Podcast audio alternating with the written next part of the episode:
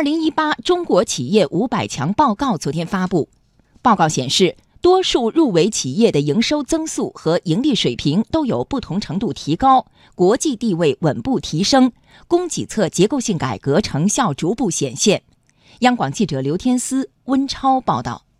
二零一八中国企业五百强入围门槛首次突破三百亿元大关，五百强企业营业额收入首次突破七十万亿元大关，比上年增长了百分之十一点二。千亿营业收入企业达到了一百七十二家，万亿营业收入企业增至五家。其中，国家电网连续两年蝉联榜首，银行、保险等金融企业占据榜单前十强中的五席。中企联常务副会长兼理事长朱宏任表示，榜单企业的变迁与发展，也是我国经济的晴雨表。规模和效益同步增长，有一批大企业进入到了中国五百强企业之中，这是我们经济运行总体向好的一个标志。第二个是企业在加快结构调整方面不断取得了新的进步，冶金、煤炭企业在淘汰过剩产能方面都有了新进展。另外一批代表新业态的企业成长壮大，进入到了五百强的榜单之中。第三是企业在科技投入方面和上年相比有了较大的跃升。第四个是发展的领域进一步拓宽，向五百强企业走向世界，通过“一带一路”迈向新的发展领域。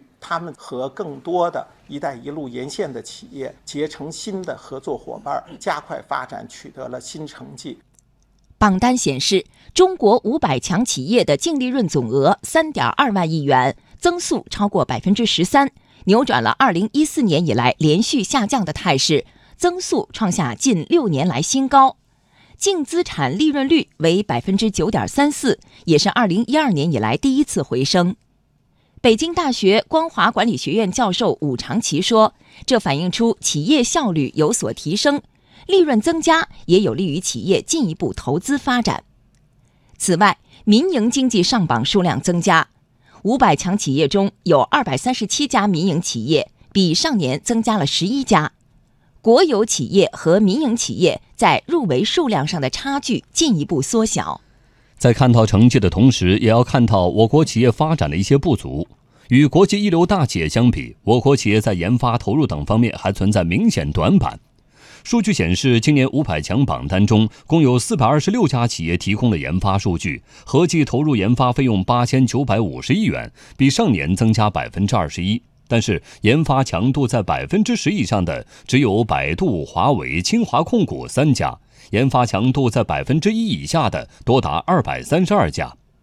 武长奇认为，五百强企业的研发投入比率还不是很高，研发投入较低，难以支撑企业形成竞争优势。企业要想进一步转型升级，还要加大研发力度。不少上榜企业也都表示，将不断加大研发投入，专注主业，不断攀升。